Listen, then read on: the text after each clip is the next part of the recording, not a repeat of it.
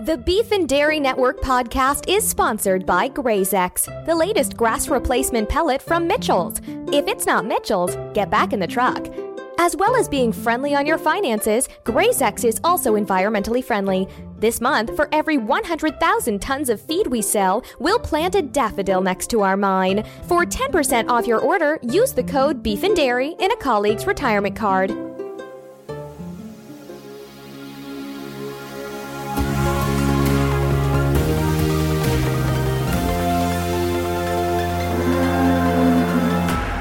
And welcome to the Beef and Dairy Network podcast, the number one podcast for those involved or just interested in the production of beef animals and dairy herds.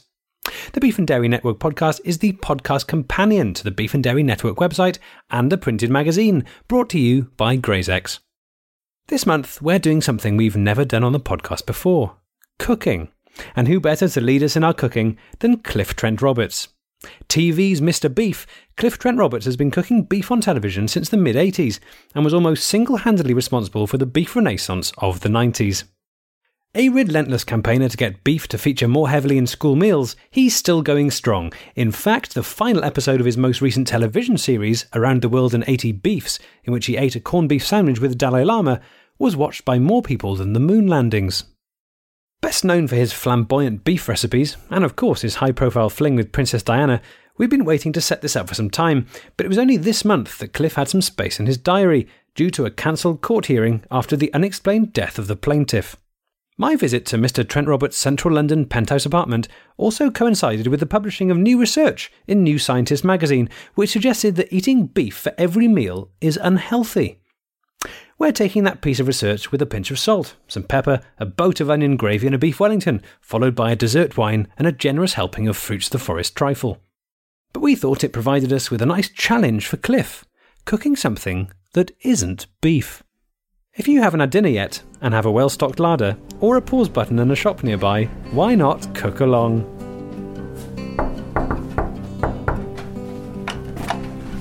Uh huh, there he is. Come in. Cliff. Come in.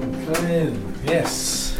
Before we got down to cooking, I took the opportunity to have a look around Cliff's kitchen. So, Cliff, I'm here in your kitchen, and Welcome. I must say it's an absolute privilege to be in the actual kitchen where I imagine you've invented some of your most famous dishes. That that's true. Uh, I've travelled all around the world, come up with all sorts of ideas, but it's here. This is the nerve centre. This is where beef comes to life, as I say. I mean, so I'm looking at this hob, Mm-hmm. and just imagining. I mean, this is the hob where you probably first cooked steak garden centre. Is that Steak a Garden Centre was on that hob right there. Yeah, German mince cakes? were they? Yes, although that was yeah. Well, we workshopped that in Bavaria for about three months first, but then it was perfected here. This is where we got the the, the mix just right of uh, of suet and beef and milk. Yeah. That's, that's incredible. And I mean, obviously, there's so many recipes that you're well known for, but Mm. the one that's feeling very special for me in here is the idea that I'm in the same room where you came up with the famous hat of beef. the beef hat, yes. Yeah. okay, yeah, Um, yeah. is well, that is this the place where?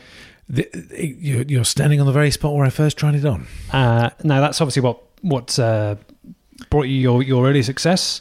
Yeah. You brought out the book about how to make your own beef hat. That was huge. And the TV show, um, and then we went to America for a little bit of while, and um, and it was yeah, it was great. It's it's so exciting, and it's just grown and grown. The beef hat, of course, because I mean, I'm sure most people would know of it as, as the classic bowler hat, which is how the beef hat started. That's That was the one that to- you cooked on television on Christmas Day in 1997. is that right? Exactly, Yeah. exactly. And that had already taken me about five years to perfect, Okay. and it was the rim that was the trickiest bit. Getting the actual shape of the bowl over the top is is, is very, actually very straightforward. Um, you're sort of mashing some soft, nice mince of beef together, but actually getting a rim that will that will hold. Um, you have to get steak fillets and fry them at extremely high temperatures. I wonder whether you could give us a little Beef and Dairy Hmm. Network exclusive, and uh, maybe you won't be able to tell me this, but there have been rumours, obviously, for for years that um, the Queen Mother was was Ah, buried right. in a hat of beef made by yourself.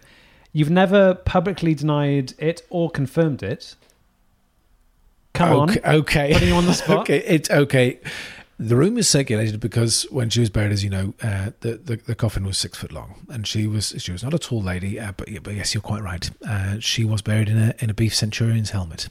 Obviously, I mean, you're famed for cooking beef. Mm-hmm. um, and you're best known. You know, you're kind of Mr. Beef, aren't you? Really, uh, the most recent campaign, uh, "Reach for Beef at Breakfast," has Yeah. been huge. Yeah, yeah. Well, that's actually that's the thing I'm probably proudest of in my career, reaching out to kids and saying, you know, re- re- reach for beef. Okay, beef is the way forward. So many malnourished kids in this country, and their education is suffering, and we're going to suffer when we're old if these kids aren't eating enough beef when they're small. And it's about making beef accessible. It's about making it fun. Okay, so uh, breakfast beef, for example, uh, we package it much like their favorite cereals. Okay, with and there'll be uh, toys, action figures, that kind of stuff that they can eat on the bus to school to engage with beef. Yeah. I mean, I've I've met lots of children since you began the campaign who, you know, now cannot get up in the morning without reaching for the beef shards. They reach for the beef shards, and you can turn the beef shards into any all manner of, uh, you know, a dinosaur, uh, a crocodile. You can do whatever. You can just eat them. You can do whatever you like with them. Would They're you would you eat them with milk? I can do. You can eat them straight out of the packet, just as they are. Um, some people heat them up, um, porridge style. I like to have a bit of milk because I I feel like that's the complete cow meal right there. It's like a bit of porridge, maybe a couple of sultanas to sweeten it. Um, What about people who say, "Look, you know, I'm I'm getting up in the morning. I'm busy. Mm-hmm. I've got to get to work. I haven't. I simply haven't got time Mm-hmm. to be messing around with beef." Well, then grab a Go Beef Go Bar. Okay, I mean they're all over the place now, right? And uh, a single bar is enough for a fully grown thirteen stone man. Okay, so you know if you're under that, then you're good, right? So- Save a bit for lunch. When it comes to beef, I mean, you've got an answer for everything. I sure do. I sure do. But uh, you've got me in a bit of a in a bit of a got me a bit of a non beef challenge today. haven't Well, you? that's true. Yes. So uh, we've we've put you on the spot a bit because um, tell us, tell the listeners uh, what you're going to be cooking today. I think they're going to be surprised. Uh, as much as I, like most of your listeners, I'm sure would like to eat beef for every single meal, you know, science has got in the way a bit, and increasingly there is scientific evidence um, that uh, you know eating beef for every single meal will eventually cause your colon to blow up and explode like a poorly marshalled hot air balloon. So, as a result of that, I'm going rather against my own grain, and uh, I'm going to be cooking you a chicken.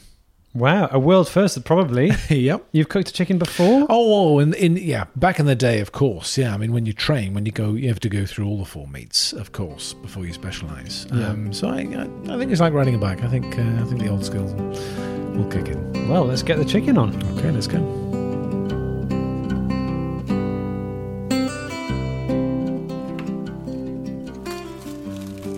Okay, so here we are. Here's our chicken. Um, standard. It's a lovely bird, isn't it? It's just well, it's all right, isn't it? It's just a whole medium-sized chicken. There's nothing Mm. that gets the salivograms going quite, is there? Like that, the smell of a raw chicken. We've just taken the cellophane off. Mm. It's it's evocative. It's evocative, yeah. I, I, I very much I can feel I can smell the smell the factory, Yeah. smell the battery farm. You can That's what I feel. you can imagine it, can't you? I mean, is this you? You just mentioned battery Chemical farms. boot cleaner. Is is this chicken a free range chicken? What are you looking for when you buy I a chicken? see that that is none. Of, that's the chicken's business, not my business. I'm in the business of cooking the chicken. Which, uh, for this chicken, I suspect is probably a highlight of its existence.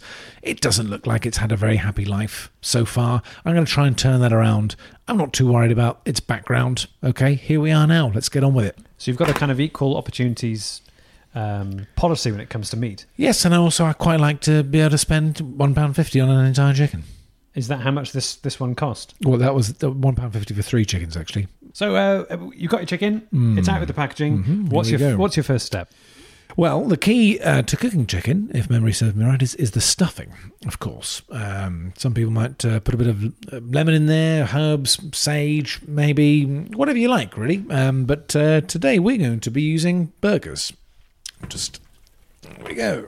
So what, hang on, just normal beef. Just your lovely, rich beef burgers. Nothing normal about them, my friend. And, and In you, they go. you're just stuffing them into the. stuffing them, and they will start to disintegrate as you do it. Uh, to anyone who's uh, joining in and cooking along back at home, but uh, it's important not to let that put you off. Keep stuffing them in. You'll, you'll be amazed. Um, but even with quite a small bird, you could get upwards of, of 30 burgers. And this one, I think we've got here is a.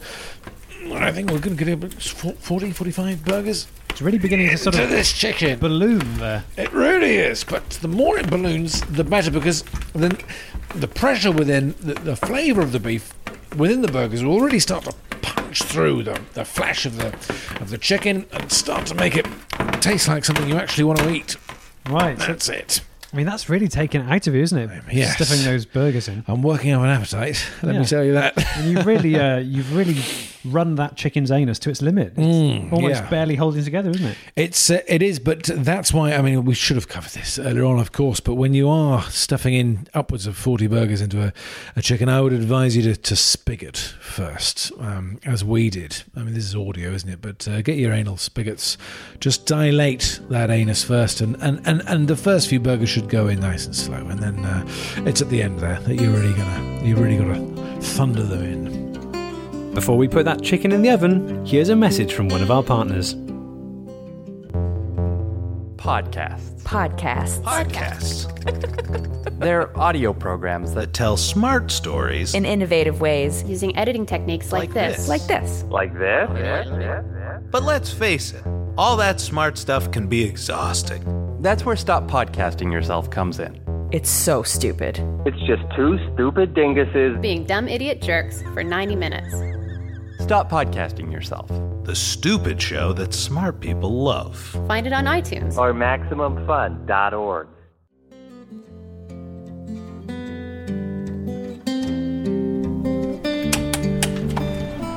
Okie dokie. And so we're all ready to uh, pop that in the oven. And in we go. So Okay. we're, we're looking. You're putting it there on 180. Is that right? That's right. And, uh, and it'll be going there for about an hour and a half, I'd say, all told. And then Bob's your uncle. So what if? Um, I mean, most people will, but what if you haven't got an oven? Is there a way you can cook this at home on the Oh, maybe on a course. barbecue? Oh yes, you could barbecue it. You could cook it. You could cook it in a in an open fire. And I'd advise you if you do that to let the fire die down a bit, bury it deep into the embers, uh, let it smolder. It's going to take a bit longer than an hour and a half. Add an hour maybe to that, and you know when it's ready because the anus of the chicken will start whistling, uh, whistling. Uh, it sounds like um, like the gentle howl of, a, of an injured wolf, say, or a lovelorn wolf. Right. Okay. Just but not, not a not a big emphatic howl. If you get to the full emphatic, like the hunter's howl of a wolf, then you, you've probably overdone it. Your chicken's probably going to be a bit dry, but it'll still be okay. Um, but yeah, don't, don't get it to, to the full to full throttle, so to speak. Very just good. Like a, a, a, just like a wolf that's stubbed its toe. So, if you're cooking along at home, now is the time to press pause on the podcast uh, until the chicken is done in about an hour and a half. Uh, in the meanwhile, go off, uh, do whatever you like. Uh, myself and uh, Mr. Trent Roberts uh, will be sitting down and having a couple of drinks. I think. I thought you might uh, might like to try my homebrew beef wine. I thought you'd never ask. okay, great. Well, let's crack open a can. As we tucked into a few cans of his famous homemade fizzy beef wine, Cliff and I talked about his time promoting beef in the Far East.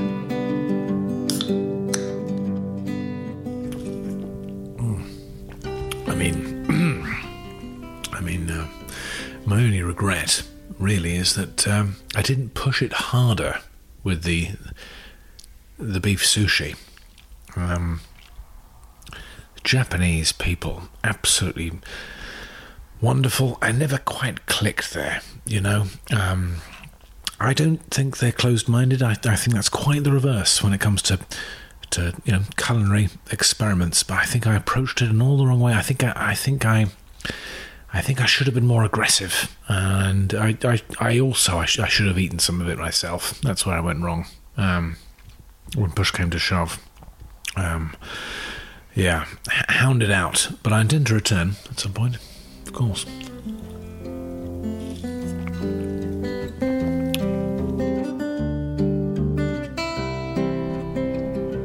So it's time to get the chicken out, I believe. You betcha. Right, let's get her out.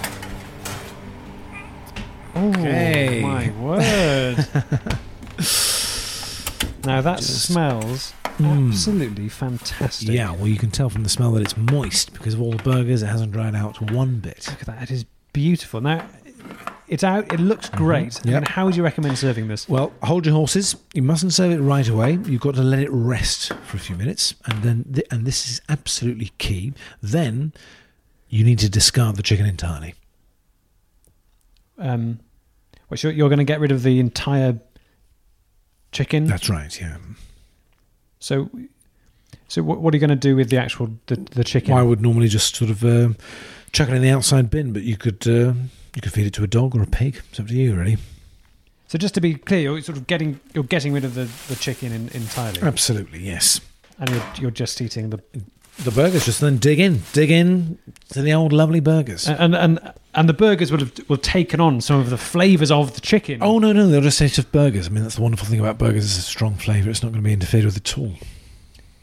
I mean, s- I think some people listening might be thinking, in what way is is this eating a chicken? Well, we just roasted the chicken.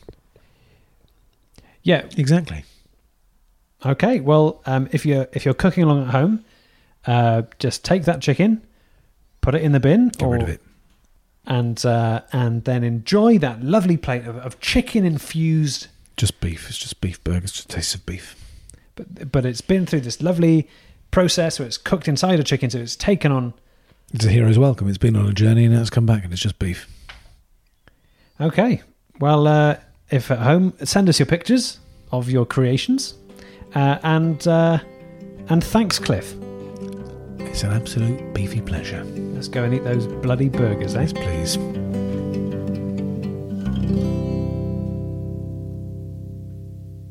Thanks to Cliff Trent Roberts for letting us into the inner sanctum, and I hope you all have a great time cooking that dish chicken stuffed with burgers. I haven't eaten anything else since. So that's all we've got time for. But if you're after more beef and dairy news, get over to the website now where you can read all the usual stuff, including our big review of this season's tractor seats and details about how you can send away free Yogurts of the World wall chart. And of course, there's our off topic section, where this month we find out whatever happened to the cast of Titanic. Until next time, beef out.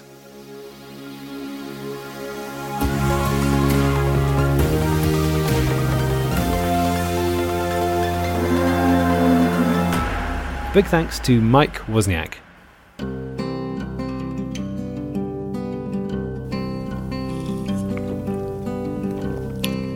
What I like to see is children getting into beef. Um, we run a, a, a workshop for children who've come out of sort of borstals, really, children in foster care. Uh, they run. We do a sort of mince workshop where they can make beef patties into any shape they like, and they tend to be quite simple shapes. They tend to be squares, circles, triangles. Um, these people have had very limited education. Um, but now and again, I mean, just, just three weeks ago, there's a little girl, um, only 12, 12 years old, slight little thing. She made a hexagon patty, and um, I was moved to tears. It was an irregular hexagon, of course, and it was sort of fat at one end and thin at the other. It would have been an absolute nightmare to to cook. Um, and she put a bit too much garlic in. Um, but um, it, it's programs like that that I think are really important, and that's what beef is about.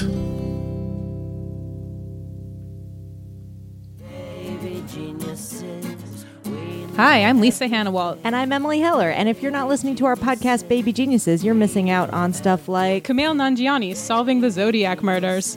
Oh, who's like would you ever go to a friend and you're like hey could you lick all these lick all these envelopes for me you'd be like you're a serial killer I'm- definitely i'm leaving right now Guy Branum talking about Ruth Bader Ginsburg.